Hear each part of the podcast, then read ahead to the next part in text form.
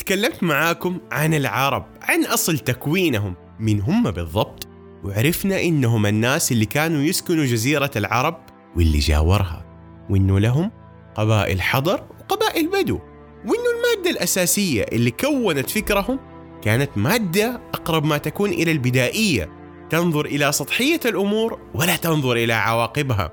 من الشواهد على هذا مسألة البعث. لما جاء الرسول صلى الله عليه وسلم وقال لهم إنه في بعث بعد الموت أنكروه وقالوا إن هي إلا حياتنا الدنيا نموت ونحيا.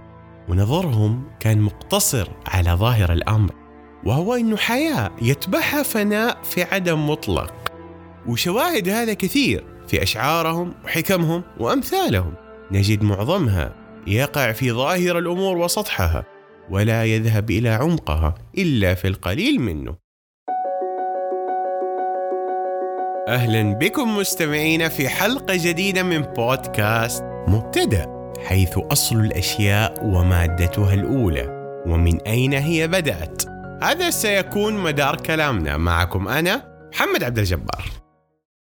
لازم لازم ها بقول لازم من البداية عشان نرد صورة عامة عن الوضع اللي كان عليه العمق اللي متعلق بالفتوحات وإنها مو بس كانت معارك بتفتح من خلالها البلدان من نظر الوحدة السياسية والوحدة الحاكمية فحسب. وإنما إنما هي كانت مادة من المواد اللي بتتداخل فيها الثقافات اللي كان يقوم عليها وضع الناس في الكرة الأرضية في ذلك الوقت من وقت الإسكندر المقدوني وما قبله وحتى القرون الأخيرة. والأسباب قد تختلف بين حاكم وآخر لكن كل ذا قوامه يظل إنه نتاجه يجعل من الشعبين اللي سار عليهم مسألة الفتوحات هذه إنه يؤثر أحدهما بالآخر أو يتأثر به. المهم راح يصير مزيج ما بين هذين الشعبين. وهنا في حالنا هذا اللي بنتكلم عنه خلوني أنظر للمادة الأساسية في التداخل اللي صار وهو اللي كان من أمر الفرس بحكم أنهم أشهر شعب دخل في تكوين العرب في صدر الإسلام الأول. الآن أنا بنظر للفرس مين هم بالضبط؟ أنا الآن أقول هؤلاء عرب وأقول إن وصفنا أصلهم في الحلقة السابقة دياناتهم مواقع حالهم والأمور ذي كلها لكن ذول مين هم بالضبط؟ مين هم الفرس أنا لما أقول فلان فارسي مين هم بالضبط؟ لابد أول شيء أفهم قبل الفتح الإسلامي إنه الفرس كانوا محكومين من دولة اسمها الدولة الساسانية أشتهروا في دينهم بعبادة المظاهر الطبيعية اللي لها علاقة بالضوء والنار. حتى تخيلوا يعني وصلوا الحالة إنه سموا الشمس عين الله والضوء سموه بابن الله. وحين نتكلم عنهم يعني لابد إنه نفهم الصورة اللي كانوا عليها حتى نفهم مدى تأثر أهل الإسلام بهم. يعني هشوف بعد فترة طويلة تقديس مثلا الفرس لحكامهم كأنهم آلهة انعكس على سبيل المثال في بعض فرق التشيع إنها تنظر إلى آل البيت بشبه ألوهية أو على الأقل بأقرب ما يكون إلى الإلهية وإنهم لا يخطئون وإنهم فوق منزلة البشر. ومدى تأثيرهم هذا حتى على أهل التصوف وعلى غيرهم؟ كل ذا أجد حاضرا ولابد إني أعرف مادته الأساسية. خذوا معي الحكاية. زردشت قد سمعت بهذا الاسم. هذا الرجل كان مكون أساسي وسط هذا اللي بنتكلم عنه واللي يرى عند الفرس إنه نبي. وكان هذا الرجل من أهل العزلة والانقطاع. رأى رؤية معينة أو مجموعة رؤى وظل يدعو الناس للحق واتبعوا القليل منهم. هاجر بعد كذا من مكان لآخر في أرض فارس إلى منطقة يقال لها بلخ. تسمع عائلة البلخي؟ هذه العائلة من بلخ. المهم انتقل للمدينة ذي عن طريق الوحي. فآمن له بعد ما دعا بلاط الملك. آمن به أبناء الوزير والملكة حتى أنه آمن الملك به وبدينه. ونشوف فيها هنا أنه الحال اللي كان عليه زردشت نوعا ما قريب من حال مين؟ أول ما بيخطر في بالك سيدنا موسى. الله أو حاله وطلب منه يروح من مكان إلى مكان. وبعد كذا بعث في فرعون ودخل إلى فرعون لكن فرعون ما أسلم. أما هنا ملك هذا أسلم. المهم وشاهد ذا سبحان الله قول الله ولقد بعثنا في كل أمة رسولا أن يعبدوا الله واجتنبوا الطاغوت. فمنهم من هدى الله ومنهم من حقت عليه الضلالة. وهنا ابن كثير إيش يقول؟ يعني أنا من الناس اللي أحب أستشهد فيها ابن كثير. ابن كثير ترى مو سهل. يقول في تفسير هذه الآية فيما معناه يقول في كل قرن من الناس وطائفة رسول وكلهم يدعو إلى عبادة الله وينهى عن عبادة سواه. منذ حدث الشرك في بني آدم في قوم نوح. ولعل في هذا رد سواء ثبت انه زردشت نبي أو لا على من يظن انه النبوة مقصورة على الناس اللي عرفناهم من الأنبياء. وشاهد ذا قول الله منهم من قصصنا عليك ومنهم من لم نقصص عليك. المهم أرجع الآن لأصحابنا إلى الفرس. واللي كانت ديانتهم بنيت على أساسين. أساس أول إنه الكون ذا له قوانين ثابتة. الأساس الثاني إنه هناك تنازع بين القوة المختلفة النور الظلمة الخير والشر. كانت لهم قبل زرادشت قوة مختلفة للخير جمعها لهم في إله واحد. وقوة مختلفة للشر جمعها في شر واحد. وزرادشت هذا له كتاب مقدس اسمه الأفيستا.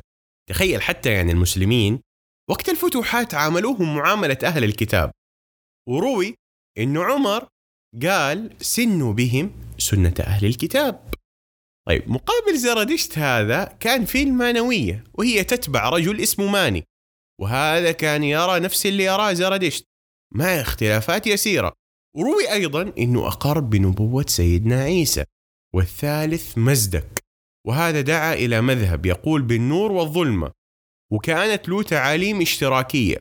كل ذا كل ذا سواء زرادشت ولا ماني ولا مزدك يعطيني صورة عامة عن حال الدين في تكوينهم وإنه يخرج من فكرة النور والظلمة والتضاد. نأتي الآن بعد ما تكلمنا عن ديانتهم للأدب. الأدب ثاني مشكل للثقافة بعد الدين وقد أثر في الأدب العربي من وجوه. إيش هذه الوجوه اللي ممكن يكون الأدب الفارسي اللي بلغة ثانية أثر في العربية اللي كانت قائمة بشكل أساسي على الشعر؟ أول حاجة كثير من الناس اللي دخلت في الإسلام اضطروا أنهم يتعلموا العربية.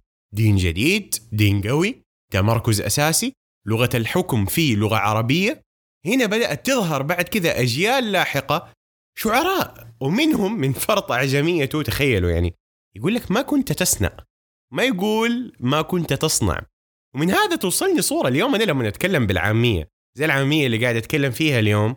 أفهم اليوم لما نتكلم بالعامية أنا كيف وصلت لهذا الحال؟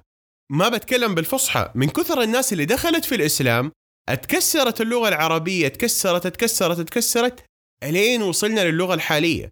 وأصبحت الفصحى في حضور كلامنا اليومي ما توصل 20 30% المهم مع الوقت خرجت فئة تسمى الشعوبية وهذول كانوا ينتصروا للفرس على العرب تخيلوا لدرجة واحد فيهم إيش قال؟ قال واسألي إن جهلت عنا وعنكم كيف كنا في سالف الأحقاب إذ نربي بناتنا وتدسون سفاها بناتكم في التراب. تخيلوا يعني هذا بينافخ على العربي في موضوع وأد البنات.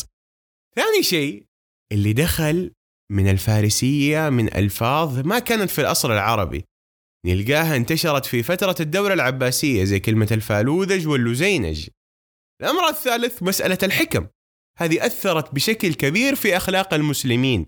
الأخلاق اللي تشكلت من تعاليم الدين قرآن وسنة وما ورد في الكتب السابقة أو ما نقل عن فلسفة أرسطو وأفلاطون. إيش علاقة أرسطو وأفلاطون؟ راح أعرف بعد شوية. وإيش علاقتهم بالفرس؟ وإيش وصلهم أصلا للمسلمين؟ هذا كله أجده حاضر في كتب زي الأغاني والعقد الفريد وهذه مجلدات كبيرة أرخت لذي الفترة بشكل جدا جميل. المهم أجي لشيء أقول لكم عليه. اليوم لو جيت قلت لكم مثل احذروا صولة الكريم إذا جاع ولا أيم إذا شبع. هذا أي واحد بيظن إنها حكمة عربية. من كثر انتشارها ومن كثر معناها ما يدل إنها عربية لكن أصدمكم وأقول لكم إنها منسوبة إلى كسرى. هذا النوع من الحكم القصيرة نجده مليان في الكتب التاريخية وكتب الآثار وغيرها من الكتب. هذه من مكونات ومشكلات الثقافة الفارسية اللي أثرت في العرب. آثارهم مزيدكم كمان ما كان بس في الأشياء حقت المثقفين وأشياء الحكم والأمور دي كلها. لا كانت كمان في الغنى.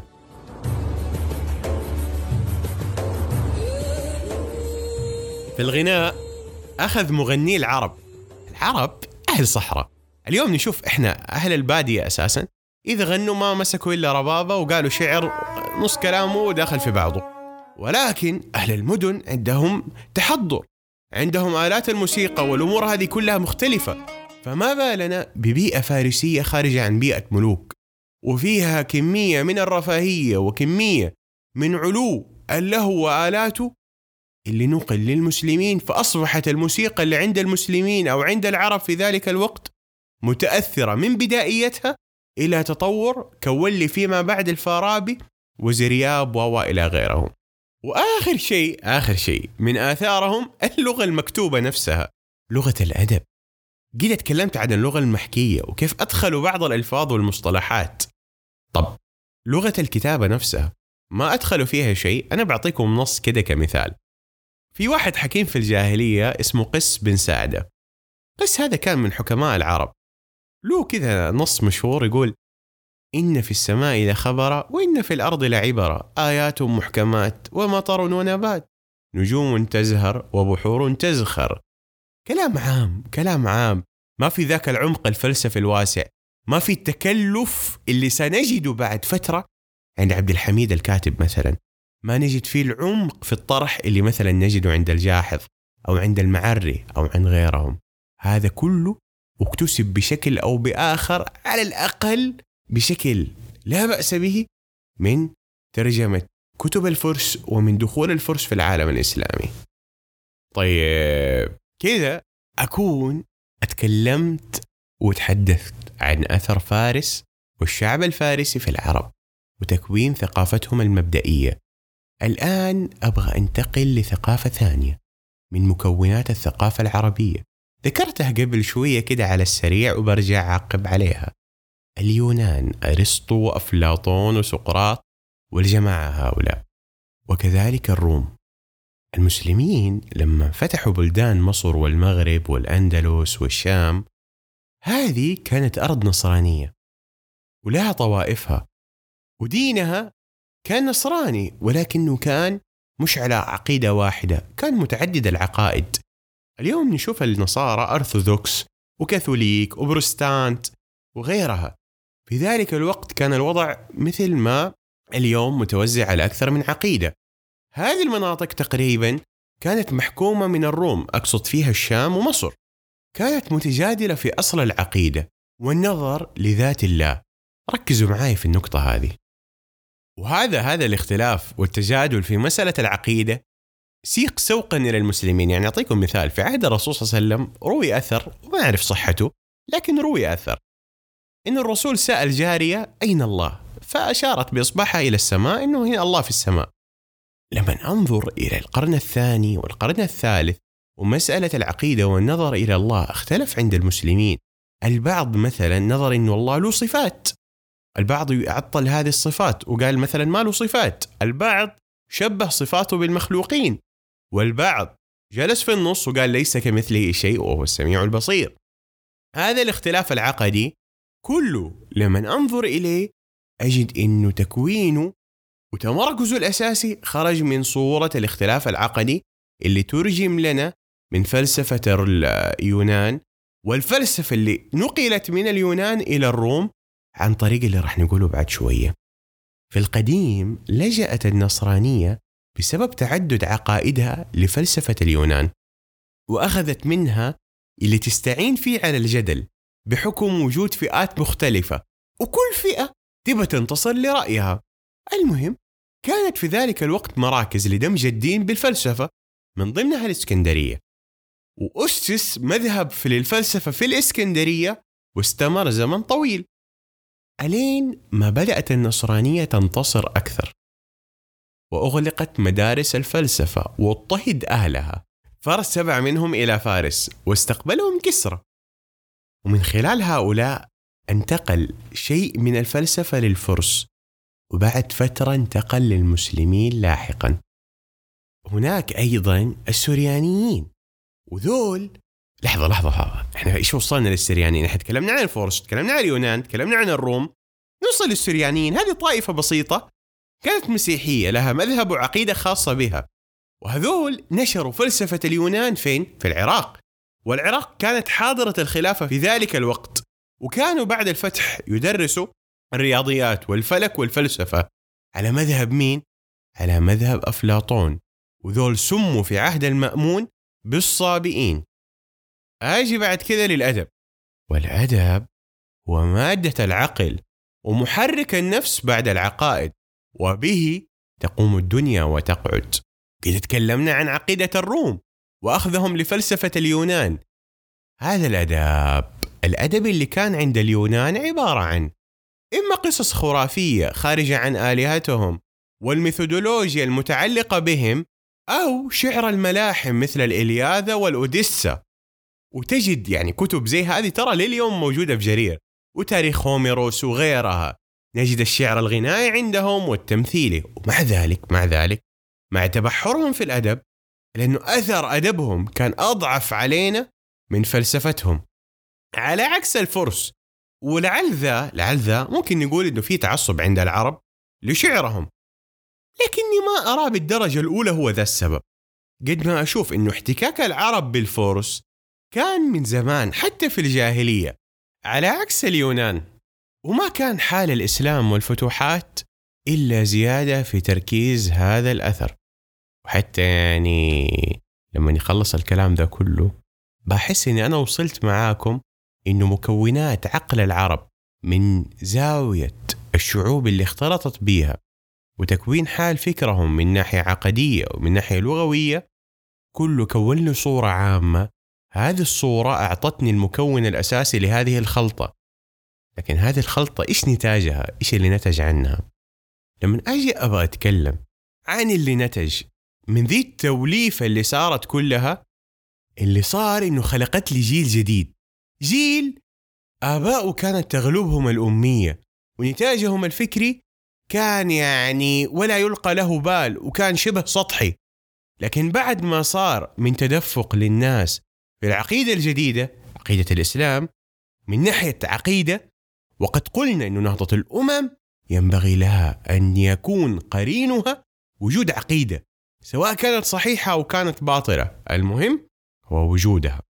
فبدأت الأجيال تخرج من رداء الأمية إلى أسبال العلم وكان منشأ هذا من ثلاث أمور. أول أمر نشر الدين نفسه كان يتطلب قراء وكتاب. ثاني شيء نشر الإسلام لتعاليم ما كانت قبل كده أو تعليم جاء وأكد عليه. الأمر الثالث أنه سلك مثيرات للعقل. أفلا يتفكرون؟ أفلا يتدبرون؟ كل ذا كون لي ثلاث حراكات حراك في الدين حراك في التاريخ وحراك في الفلسفة. وهذا أقصد في حراك الدين كان موئل الأساسي هو رسول الله صلى الله عليه وسلم.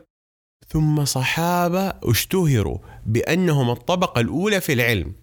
هذول الطبقة الأولى في العلم كان منهم عمر وعلي وابن مسعود وابن عباس وزيد بن ثابت ومن عائشة وعبد الله بن عمر. هذول أنا ما بقول اسمائهم كذا وخلاص عشان نحفظهم وخلاص لا لابد إني أعرفهم عشان أعرف بعد كذا لما نتكلم عن الحركة الدينية بشكل مفصل أفهم إنه تشكيل هذه الطبقة هو اللي كون فيما بعد أصحاب المذاهب الأربعة واللي كل واحد منهم كان له عقليته اللي ورث نمطية علمه من خلال الصحابة إما هؤلاء أو غيرهم. أجي بعد كده لمشكل آخر في الحركة الدينية وهم الموالي. لما أنظر لحال الناس بعد الفتح أجد إنه أنا عندي عرب فاتحين وعجم وهم اللي كانوا مادة من مواد الإسلام فيما بعد. الصحابة كانوا لما تصير فتوحات يعلموا الناس اللي موجودين في الدول المفتوحة. وينشروا الإسلام فيهم؟ ومن ذا أخذت العرب والعجم عن الصحابة. وفي هذا يقول ابن خلدون سبب أنه أغلب العلماء اللي تكونوا كانوا من غير العرب يقول بالنص والسبب في ذلك إنه الملة في أولها لم يكن فيها علم ولا صناعة لمقتضى أحوال السذاجة والبداوة وإنما أحكام الشريعة التي هي أوامر الله ونواهيه. كان الرجال ينقلونها في صدورهم وقد عرفوا مأخذها من الكتاب والسنة بما تلقوه من صاحب الشرع وأصحابه.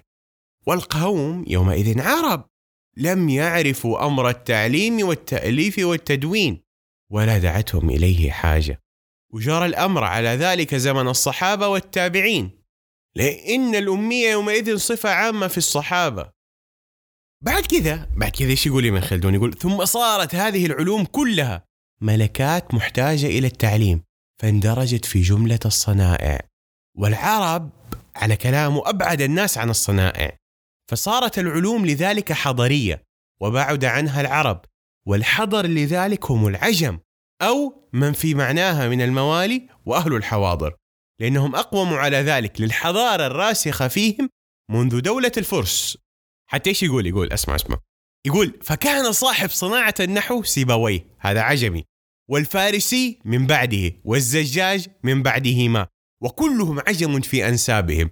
يقول وكذا حملة الحديث وحملة أصول الفقه وحملة علم الكلام وأكثر المفسرين ولم يقم بحفظ العلم وتدوينه إلا الأعاجم. أما العرب الذين أدركوا هذه الحضارة فشغلتهم الرياسة في عهد الدول. أعطيكم حاجة لطيفة. شوفوا في ذاك الوضع الوضع وصل لأي درجة. يروي صاحب الأغاني شوفوا هنذكر الأغاني يمكن أكثر من مرة. الأغاني هذه 30 مجلد. تخيلوا يعني المجلدات هذه قائمة قائمة على تأريخ الأغاني في العصر العباسي. فيذكر أنه عبد الحكم الجمحي هذا واحد من أهل الفترة الأموية أو العباسية.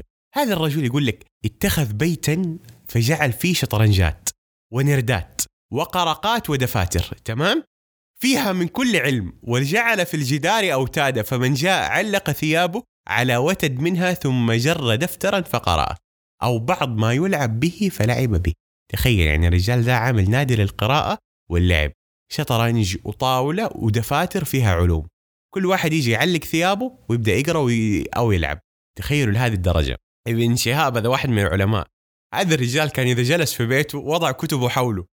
فينشغل بها عن كل شيء من أمور الدنيا لدرجة لدرجة إنه زوجته قالت له والله لهذه الكتب أشد علي من ثلاث ضرائر. طيب يعني كلامنا ذا وكلام ابن خلدون ممكن يعطي دلالة إنه كل أهل العلم كانوا من غير العرب. لكن نجد إنه كثير من العلماء كانوا عرب زي الإمام مالك والشافعي أحمد بن حنبل وسعيد بن المسيب وابن شهاب الزهري. ولكن أكثرهم كانوا من غير العرب من أهل البلدان التي فتحت. وراح نفصل بعد كذا عن حركة الدين أكثر وأكثر. وإيش تأثير تكوين المذاهب؟ وما أثر يعني اليوم اليوم أنا أسمع إنه في مذاهب حنفي وشافعي ومالكي وحنبلي هو في غيرها أصلا؟ في غيرها. إيش اللي بقى هذه المذاهب وذهب غيرها؟ إيش اللي أصلا كون المذاهب هذه؟ وإيش تأثير الفرس على هذه المذاهب من ناحية ثقافية؟ أو تأثير الأمم الأخرى وتداخلها في الإسلام. هذا كله راح نعرفه في حلقات ثانية. لكن المهم الآن أبغى أجي بعد الحركة الدينية كان في حركة تاريخية واللي كانت قائمة على أخبار الأمم وسير رسول الله صلى الله عليه وسلم والصحابة.